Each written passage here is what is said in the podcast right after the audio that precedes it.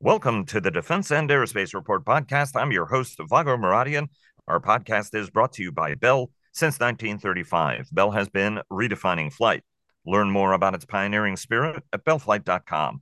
Joining us today for our last program of the year until we reconvene on January 5 to review the most important events of 2023 that will shape the coming year are Dr. Rocket Ron Epstein of Bank of America Securities, Sash Tusa of the independent equity research firm Agency Partners, and Richard Aboulafia of the Aerodynamic Advisory Consultancy.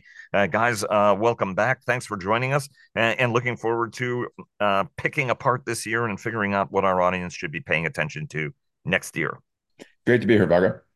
Yes, thanks so much, Vago, as always. Great to be on, Vago. Thank you. Uh, an absolute pleasure. Ron, start us off. What were the important stories uh, in our corner of the universe, whether they were big or small, that are going to be impacting uh, the coming year from your standpoint? Yeah, I think I think one of the bigger ones was coming into this year. There was you know consensus expectations that we'd have a recession, and and we didn't. Um, I would also say this coming into this year, and still this is a bit lingering around, but less so. Um, you know the, the probability of a of a soft landing for the economy was seen as a small probability. And you know, the, the market now is, I think, pricing more of that in. Uh, we saw a real pivot uh, when uh, Secretary Powell um, gave his remarks just uh, uh, it was a week ago, and really suggested that we're um, in an easing environment, and the market made a real turn on that.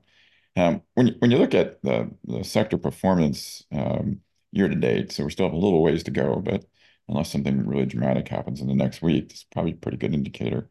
Um, you know, the S&P is up almost 25% on the year. That's, that's a big move. Um, when you look across our our universe, some of the the bigger movers, um, uh, one of the, the the best performers actually was Embraer. Embraer so far year to date is up over 70%. Um, and then um, some of the smaller names that have had you know, corporate actions or things going on you know, Triumph Group um, is up almost 60%. But when you when you look at a breakout between commercial and defense, commercial's largely done better. Um, right. know, Boeing Boeing's up 37% year to date, but the defense names are are lagging, right? You know, Lockheed is down 7% on the year, Northrop's down 15% on the year, Raytheon's down 17% on the year, and there's some company specific stuff we've spoken about uh, on Raytheon, but it's not all bad news for defense you know, uh, Leonardo DRS is up almost 50% on the year. So there was, you know, company specific stuff there, but broadly, commercial did better. Defense has had, you know, had some headwinds. Um, the the market itself had a, you know, had a had a bumper year.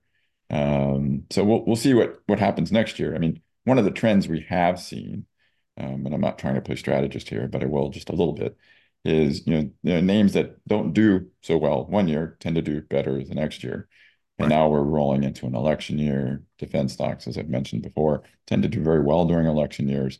Uh, and they didn't do so well this year. So maybe the technical setup for defense stocks is pretty good for next year. Um, and then maybe another thing that, that'll that'll come up um, on a more fundamental level is just it was been a bumper year for orders, right? I mean, orders just coming out all over the place. Um, and you know, clearly that's been good uh, for commercial air. So why don't I leave it there and, and right. it over to my colleagues? Let me let me uh, follow, uh, let me follow up on that. So, um, just as we've uh, you've talked, in just give the audience uh, a brief explanation why you think that is. Right? Why is defense not doing well? I mean, we have surging uh, defense spending. Uh, you know, there's massive industrialization spending on both sides of the Atlantic. Uh, you know, I mean, the Ukraine war has pumped an enormous amount of money into the U.S. defense industrial base, one way or another, because just about everything we're supplying there is made in the United States, right? I mean, not to sound like Antony Blinken or anybody else. I mean, what do you attribute sort of the down downbeat element of defense. I mean, we're looking at an 886 billion dollar uh, uh, National Defense Authorization Act with another, you know, 116 billion or so that's in the pipeline. Yeah, right. So I mean, if you put that together, and and if and if if that supplemental uh, NDAA or an indicator of what's going to happen in terms of appropriations, which they very well may be, you are getting to that trillion dollar number we've talked about before, right? Right. So that's a lot of money. Um, I think a, a couple factors. One, the the year-to-date performance target is arbitrary, right? So if you go back to one year ago, um, it's easy to forget. In 2022, the S&P was down 19%, and both Lockheed and Northrop were up 40%. So if you look on a two-year view, they're still doing quite well, right? And it's kind of back Right. to that dynamic. What did well last year might not do so well this year. Uh, you know, some, you know, this year maybe some rotation into some more economically sensitive stuff.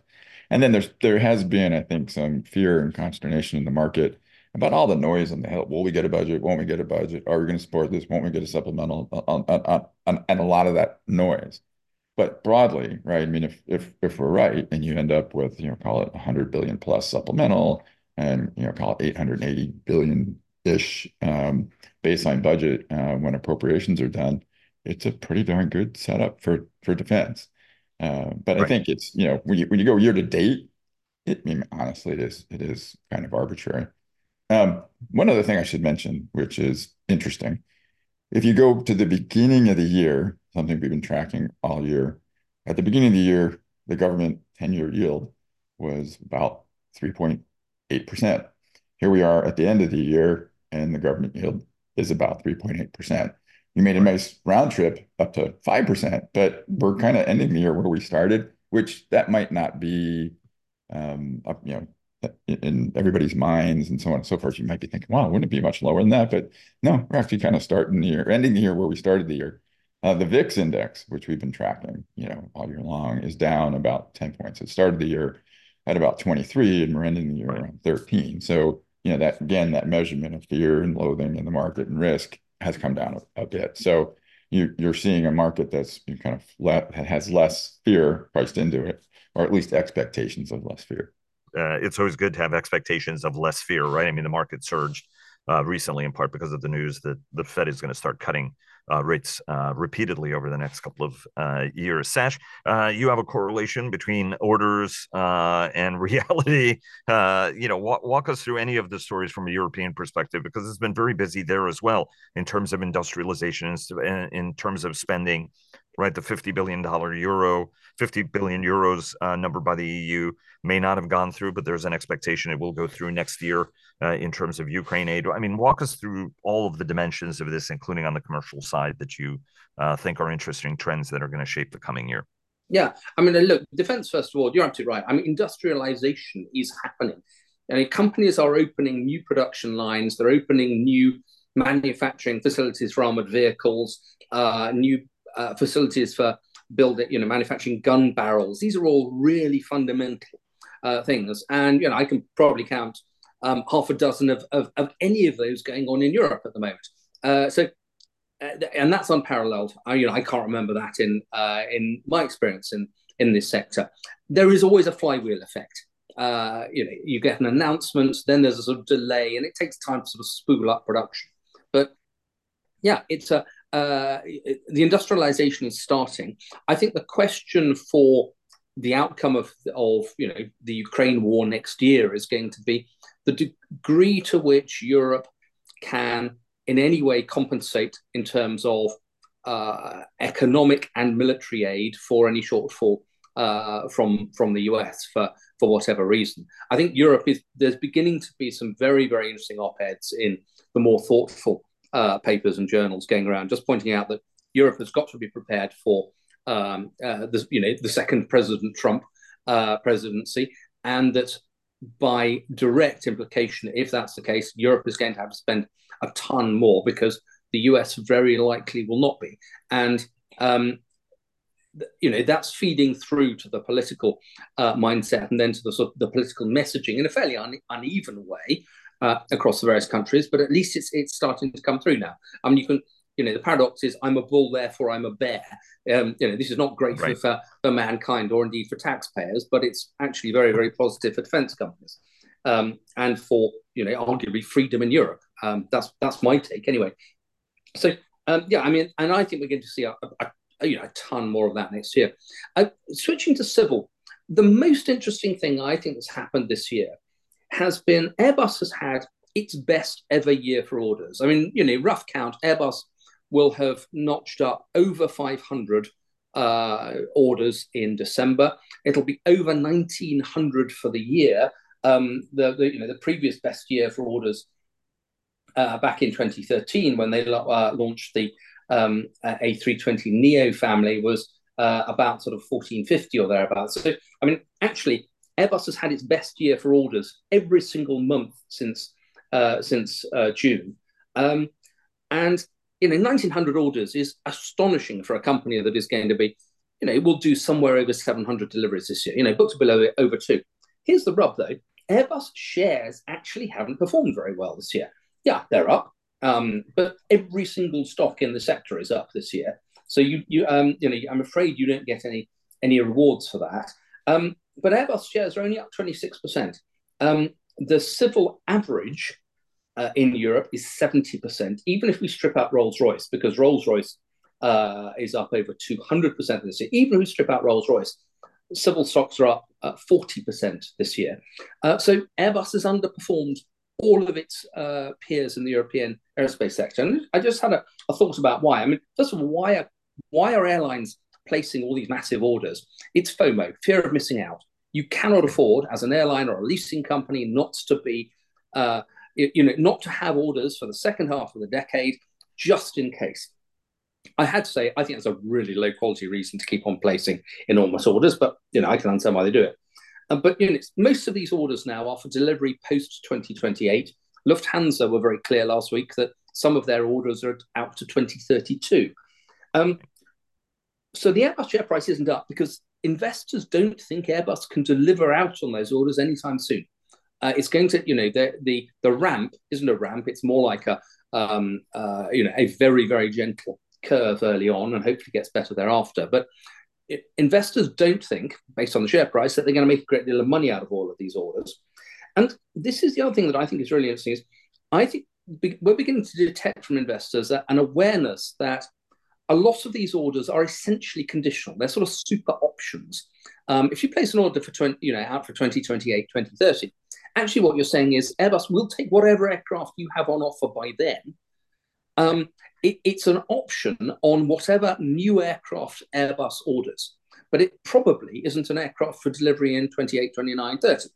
Uh, so actually, you know, these orders are flakier than they look uh, because you know airlines just want to make sure they're somewhere in the queue and they get have some capacity at, um, uh, built in just in case. But uh, there's nothing you know nothing more solid than that. I think it's a really interesting situation to have. You know, there should be champagne all round at, uh, at Toulouse and Hamburg this year about the order intake, but actually, um, you know, the share price suggested it, it's not as good as that.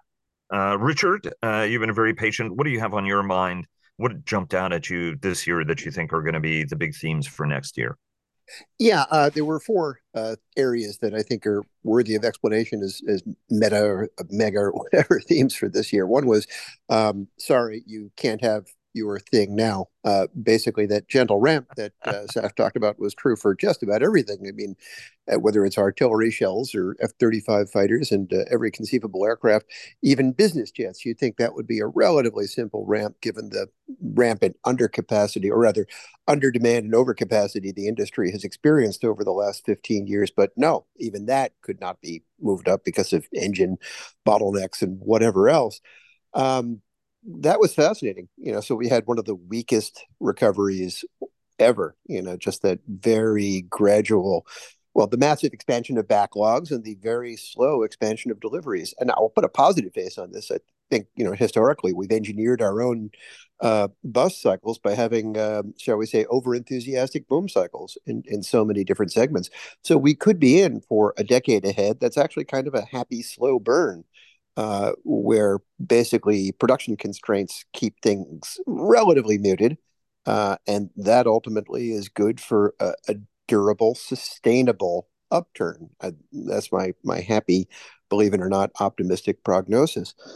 Um, the next thing to explore is a lot of the new generation aircraft programs really made progress, whether it was NGAD, FAXX, CCA, uh, GCAP, maybe SCAF, maybe not. Uh, KF21, um, even even India Tejas actually got a little bit more traction after 35 years of trying or something like that.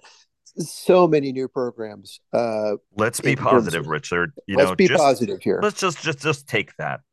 Good for them. good good for them. They'll get there in another 35 years. Uh, no, it you know there's there's a lot of money, but there's also you know just a lot of prioritization of new generation programs because of the return of history and peer adversaries and whatever else. So I think we'll see more of the same in the next year. A lot of stuff's going to firm up, and uh, and that's certainly good.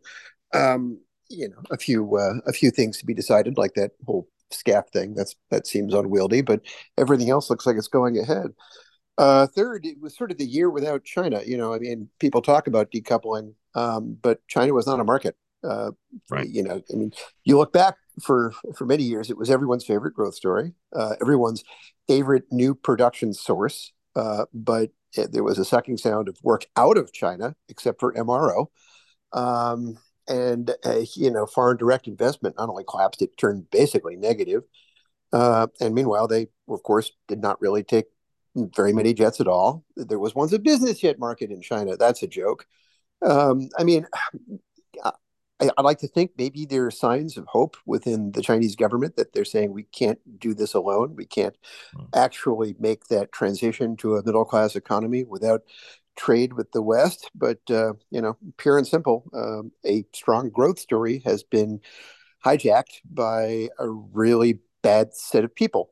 Um, and that's that's but this was the first year that I, I, think in a lot of ways the numbers began to really reflect that you know uh, again hope to turn it around fourth the fourth thing is boeing surrendered uh, you know getting back to sash um, yeah, part of it yes there's fear of missing out absolutely uh, and part of it is speculation. And, but that's always been the case, you know, as the saying goes, if an airline makes money and orders planes, if it keeps making money, it takes delivery of those planes. There isn't necessarily a connection. Uh, but this was the Kingfisher, anyone? Oh, sorry. Kingfisher, anybody? You know, I, I think I, I, think I still have one of their calendars from way back. Um, but this was the year that Dave Calhoun, who appears to be the, the best CEO that Airbus ever had, uh, told the world that they would not be doing anything to compete with the 321 Neo, and everyone said, "But it's a terrible plane. It's it's not very good at all. But it's the only thing in its class, so we have to have it." Damn, and they got in line for it. um, you know, I think the order book is the order book for the 321 Neo, as I'm fond of saying, is about the same size as the entire 737 Max order book, just for that one variant. That's extraordinary. Um, so that and of course the decision to dismantle boeing's strategy means that this is a company without a future and meanwhile airbus is going to benefit mightily will their share price per SASH start to reflect that one day? I, I don't know. I'll leave that to him. He's the, he's the expert. But in terms of market share, in terms of uh, commercial activity, boy, they've asserted themselves as the uh, the seventy percent or seventy five percent player in the industry. That's that's a remarkable turnaround. I, want to pull on that uh, last string uh, in a moment, but a quick word from our sponsors. Bell sponsors our daily podcast. HII sponsors our global coverage. General Atomics Aeronautical Systems sponsors our strategy coverage. Ultra Intelligence and Communications sponsors our command and control coverage, and GE Aerospace sponsors our air uh, and naval coverage. Um, you know, we have been talking on this program, uh, unfortunately, a lot about Boeing and its woes. It is an incredible company. It still makes great products. Uh, and the question is whether or not it stays competitive over the long term, right? I mean, we've said on this program that we fear that there's a McDonnell Douglas strategy underway. You got rid of corporate strategy, and then the units got rid of their strategy functions, right? That's that's it's not good for a major company to not have strategy functions anywhere, right? Even if the CEO is the most brilliant uh, uh, uh, and the executive management team is is the most brilliant in the business, and they've got some very uh, very strong managers uh, and leaders in the company.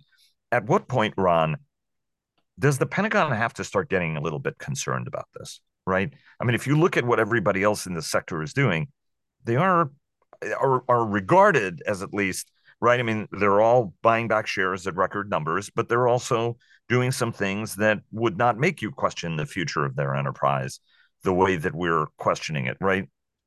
You know, maybe we criticize because we love, but what is, you know, at what point does this become something the government ought to really be worried about from your perspective?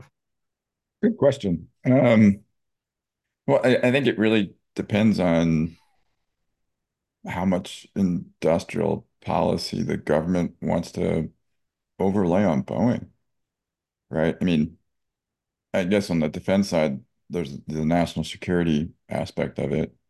Um, you know, from a balance of trade perspective globally, Boeing's our largest exporter.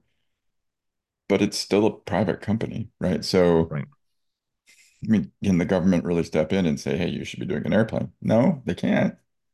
Um, so from a from a government perspective, on the commercial side, I don't really know what they can do, right? I mean, if right if the strategy is what the strategy is, sort of an obvious statement, then the, there's not much they can do. On on the defense side, they can try to incent innovation in you know various ways with you know carrots and sticks and programs and so on and so forth. But on the commercial side, there's not. And you know, if the current strategy doesn't work, that's not good for the country. Um, that's probably not good from a national security perspective, but it's ultimately a commercial decision. Um, right. One would hope um, that ultimately, because it's a very long cycle business, that if their current strategy were to not work, then things change. Right. Um, you know, so I mean, it's I think that's just the, the, the sad reality of it, or just maybe not even sad, just the reality of it. That's just kind of how it all how it all works. Um, maybe it opens an opportunity for other players. Um, we've had conversations about you know, companies like you know Jet Jet Zero doing what they're doing. Um, right. But but but but but we'll see. So I mean, I think again from a government perspective, their hands are tied on the commercial side. Right. I mean, so if they decide to become uncompetitive, I mean, you know what I mean? It's they're they're they're going to do that. Uh, unfortunately. Well, I mean, as a as an analog, if you look at the the U.S. automotive industry, it was uncompetitive for a very long time. It right. got it back.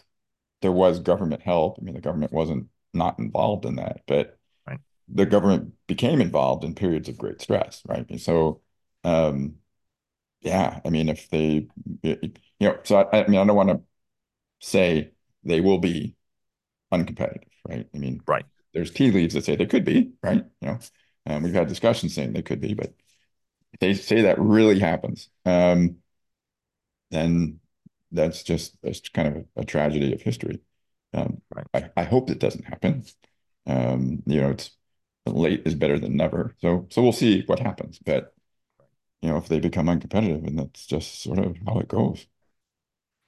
Um, and then you know plays into Richard's model, right? I mean, you know, make make it such that you could actually get away and antitrust uh, limitations that might exist get waived in order to be able to uh, create uh, new uh, entities. Um, Sash and Richard, if you want to take a quick bite at this, and then I want to go uh, to sort of the business change stories uh, of the year as well, because you know we, we, you know, and and how needles are moving, needles, whether they're in space or in unmanned systems or or elsewhere.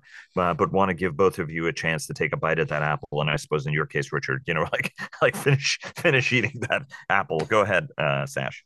Uh, look, I mean, I realize I come across like a pinko European, but um, uh, ultimately, it, governments have to have industrial policy if they want to have the industry that they want. Um, some countries, some regions are way better at it than others. Civil aerospace is not an industry that new entrants can easily enter um, or and you know survive in. Look at Bombardier. Frankly, you know, I mean, Embraer is hanging on in there despite the fact that it has fabulous products, even better engineers, uh, and incredibly good low costs. Uh, it's a really tough industry to uh, uh to stay in. So um, if you you know if governments decide that you know because this is somehow free market, you know, private sector. And by the way, I, I just don't believe that civil aerospace is private sector because all of the most successful competitors have come out of uh, have come out of the state sector and will continue to do so because other states think this matters. Look at China, um, because you know they're the ones who, who will be building up in the next decade, decade and a half, two decades. What I mean, I mean, Richard and I will disagree on how fast China makes it, but very hard to think China will uh, will not succeed in you know in, in volume terms at some stage. So you know you you you know as a government, if you don't have a, an industrial strategy, you don't have a uh, and a you know clear policy, you won't have that industry uh, over time. Uh, I, I you know that's I'm you know very very clear about that. Richard yeah, so much to discuss. Again, uh, I don't want to eat the whole apple, but uh, there's a couple of very big factors. First of all, you know, yes, it's hard to think we wouldn't do industrial policy. On the other hand, we don't. This is the only country that let its de facto flag carrier exit the business, Pan Am, of course. Um, yeah, yeah, right. That... I mean, next year we are going to see an industrial strategy come out of the Pentagon with a, cl- a highly classified annex, right? So it, we're, I think, trying to wrap our arms around it, but but uh, taken, right? We we did let Pan Am go out of business, and everybody yawned, and now we buy Pan Am branded sh- swag and I appreciate that Pan, Am branded bag you got me years ago. I love it. But uh, the the thing is that there's also a bit of a disconnect between um, what can and, and, and, should be done. There might be an industrial policy, um, secret or not.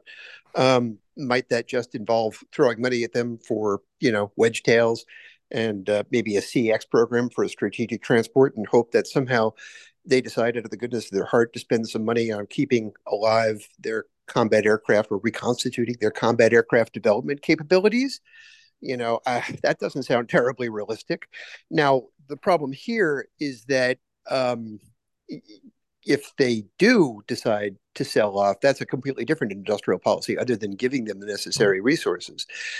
Uh, and here again, it gets extremely political. You know, if it's the second Biden administration, it won't be allowed. If it's Trump, uh, they might just permit it, and maybe that's indeed what Boeing management is banking on a second Trump administration, which says, "All right, do whatever the heck you want," and uh, we and they decide to sell off bits and pieces and maybe create Boeing Commercial as RemainCo. And and again, one rationale, as you say, would be to make performance so or competitiveness so awful that it comes as a relief when they make that announcement it would be interesting, certainly, how the administrations might look at it, right? You know, one from a restrictive, we're trying to create more competition, which has been uh, the byword, and the other one to just say, okay, well, yeah, go ahead and and uh, and, and and do that for a whole variety of uh, reasons, political and otherwise. It would be it would, would be interesting, uh, you know. Although I'm not sure, but it it could be strategy, right? It it it could still be strategy, um, even if you might want to consider that to be somewhat uh, misguided uh, strategy or, or risky uh, strategy. Um, what what are the companies? You know, we we've been talking about uh, change in this industry for uh, some time, right? I mean, the need to invest more money, uh, be more responsive, bring products to the company, make some more internal investment. That's one of the reasons why the Anduril's of the world uh, have grown, why Rocket Lab has grown, why SpaceX uh, has grown. There's an interesting space story um, that you kind of don't know. You do what to know how, what to make of it, but you sort of don't. Uh, right uh, SpaceX was created and took an enormous amount of business away from United Launch Alliance by Boeing and Lockheed Martin. Uh, ULA fought it tooth and nail, fought Tesla, uh, excuse me, SpaceX tooth and nail. Uh, the NASA under the Bush administration took that risk, uh, and eventually so did the Air Force and was rewarded by lower uh, launch and a company that has now produced the world's most powerful launch vehicle by a, an order of magnitude. And now the Wall Street Journal reporting there are a number of companies and entities that are interested in uh, ULA, whether it's Cerberus Capital, whether it's uh, Blue Origin, Jeff Bezos's company, uh, and even Textron mentioned in that, obviously the parent company of, of, of Bell, our sponsor.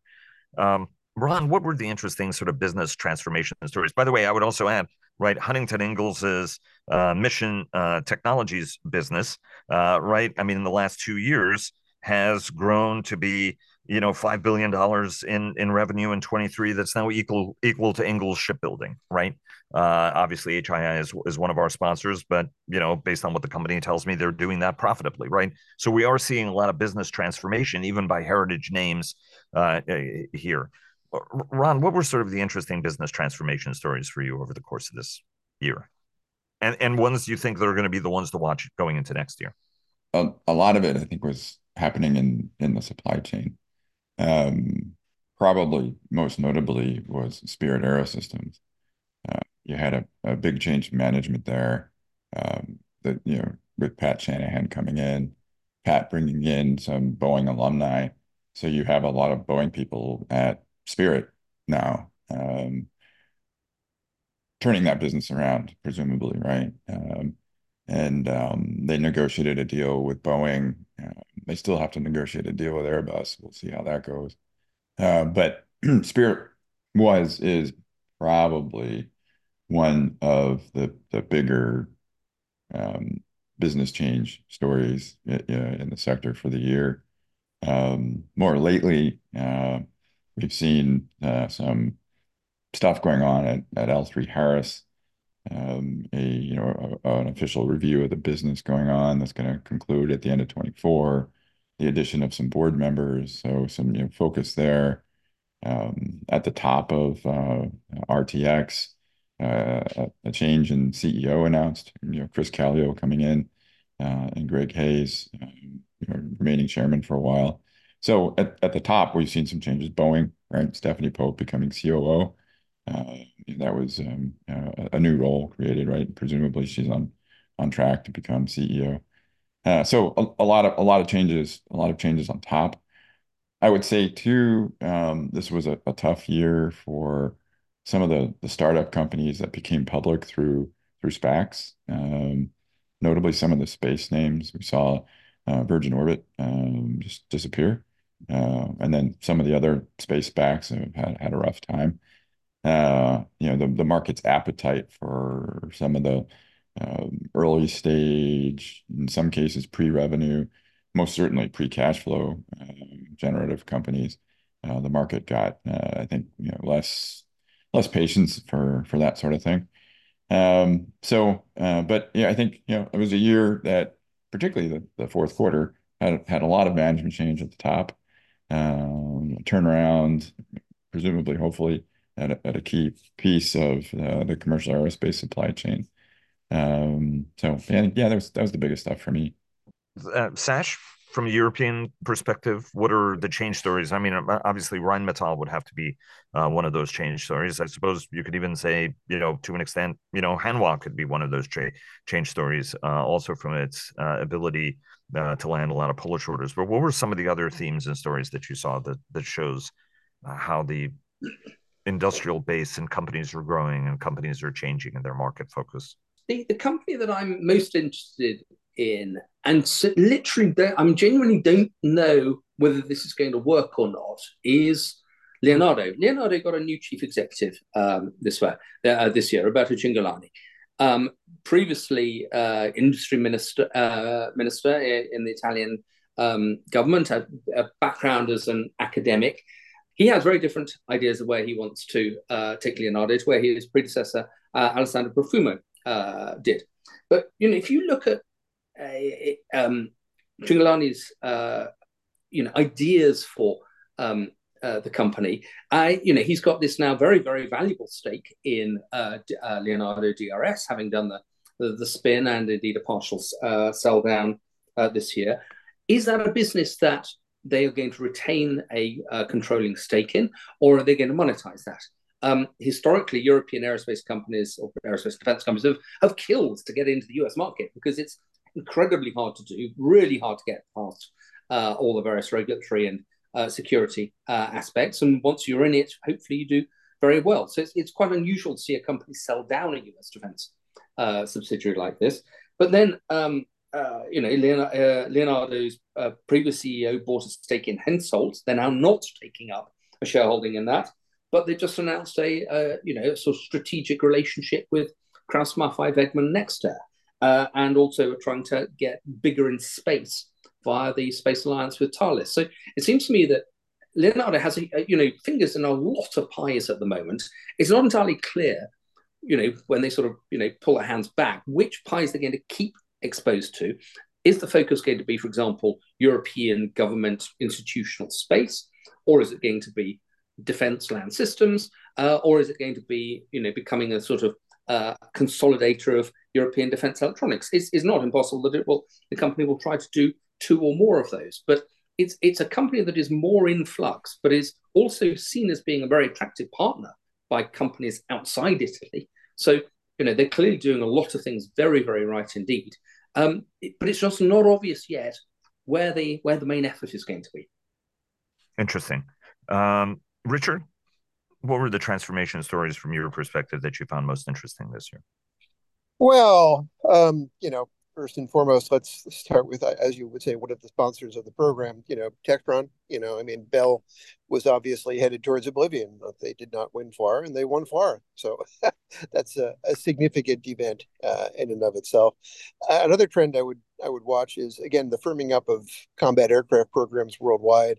Mitsubishi and BAE Systems. That's really fascinating. Um, that's you know that could elevate them towards you know closer up closer towards uh, actual you know it, sovereign fighter producers uh, as opposed to you know risk sharing partners or or co-producers or whatever else that's certainly interesting and yeah as you mentioned hanwha certainly kai other countries and companies that are moving towards having an indigenous combat aircraft industry that's certainly worth watching um, it's more Sa- uh, Sash's territory, but Rolls Royce has been really interesting.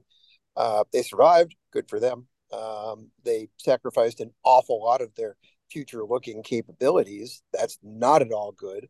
Uh, they won key defense programs, B 52 re engineering and V 280, that will keep them at least alive again. And of course, meanwhile, A350 XWB shop visits look poised to ramp up. So they're staying in the business, but are they truly going to be a major player in new uh, engine development? Maybe less so. Although I would point out that the British government seems to be leveraging Rolls Royce's status as the only really good producer of combat aircraft engines in all of Europe. No offense to Safran, but it, they're good enough. But Rolls Royce is really the one. Um, you know, they're leveraging that as part of the the, the Tempest GCAP program. That's certainly uh, impressive. So I think there are a bunch of changes at Rolls Royce. Not all of them good, not all of them bad. And a quick reminder for our audience to check out our award winning weekly podcasts, Cavas Ships, hosted by Chris Cavas and Chris Servello, and sponsored by HII and GE Marine, a GE aerospace company who clear the fog on naval and maritime matters. The Downlink with Laura Winter, who takes a thoughtful look at all things space. And our Air Power podcast, sponsored by GE Aerospace, that I co host with our own JJ uh, Gertler and and uh, go back and check out our Friday show instead of our normal Washington Roundtable, which we had uh, on Wednesday. Uh, we have the entire Defense and Aerospace Report gang uh, aboard uh, to look at what we thought were the biggest and most interesting uh, stories of the year, something we'll be doing a little bit more of together as a team going into the new year.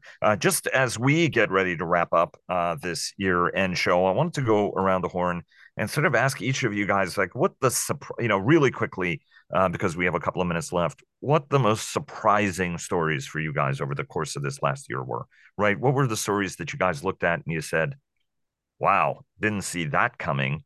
Uh, or, wow, that was a slow running train wreck. And we saw, we saw that happen anyway. Anyway, or, or, or just really interesting story that jumped out that wasn't necessarily big that everybody noticed, but you guys noted and said, wow, that's, that's interesting. Ron, why don't you start us off and we'll go through the line and end with Richard. Yeah, I think probably the most interesting thing for me this year was um, the emergence of um, Jet Zero and the blended wing platform and uh, what they're doing with the Air Force in Northrop. Uh, if you if you think about the future of aviation and you really want to make a dent in sustainability or also um, you know performance in terms of having a tanker that can really do something in the Pacific. Um, you know that the blended wing platform, in some ways, it really does seem like its time has come. Um, right. You know, so uh, and yeah, in the beginning of the year, um, I wasn't as, as versed on that, and and you know, just kind of thinking back on the year, and that was a bit of a, a wow moment for me. And and, and also the, the support that they're getting from the Air Force seems like it, you know, at least on some level, it's gotten on their radar too. I, I would agree with you. That was that was really tectonic where you put a, a, small innovative company and you pair them with the industrial muscle that a Northrop Grumman could bring. Uh, and then, right, they're supposed to share this data with everybody, but then you can't help but wonder whether or not Northrop, you know, might be a future large uh, aircraft maker, commercial aircraft maker, as opposed to just uh, bombers and celebrating obviously the B twenty one Raider uh, first flight just just recently.